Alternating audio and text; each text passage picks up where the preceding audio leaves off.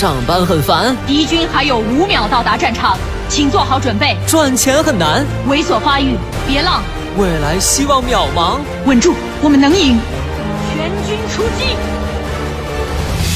别让琐碎暗淡了理想，来吧，这个午后给生活加点料。八八九午后加点料。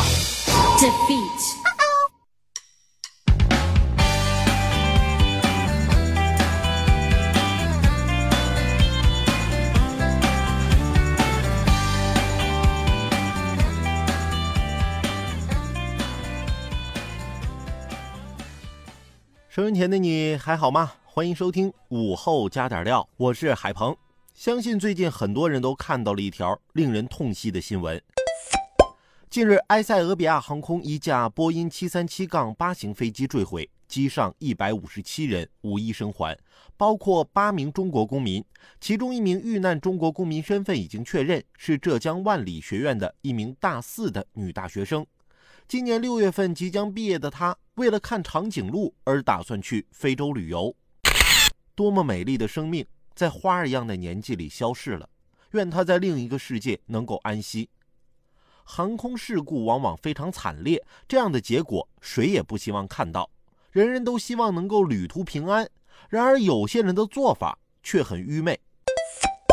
三月十号，山东济南有乘客爆料称，一架从济南飞往成都的航班登机的时候，两名二十多岁的女乘客向机翼扔硬币被发现。据称啊，是出于祈福的目的。最终，航班延误了两个多小时，二百六十名乘客受到影响，两人已经被移交公安部门处理。往飞机扔硬币，飞机就能保佑你吗？我想知道这种说法都是从哪儿听来的。如果给钱就能祈福保平安，要不你们听我节目的时候都给我打赏点呗。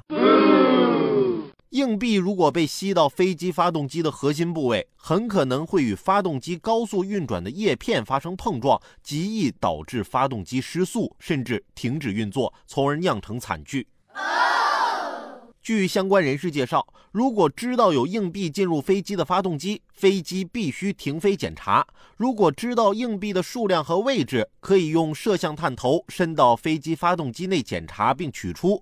如果不知道硬币的数量和位置，或者硬币的位置太靠近内侧，那就只能拆除发动机部分零件进行操作。这个过程产生的费用可能会有几万元。真要是觉得坐飞机心里不托底啊！那你还是买份保险吧。上回我坐飞机，飞机刚降落，当人们都在忙着取行李的时候，后边一个哥们说：“哎呀，这回保险我又白买了。”机舱里顿时安静了。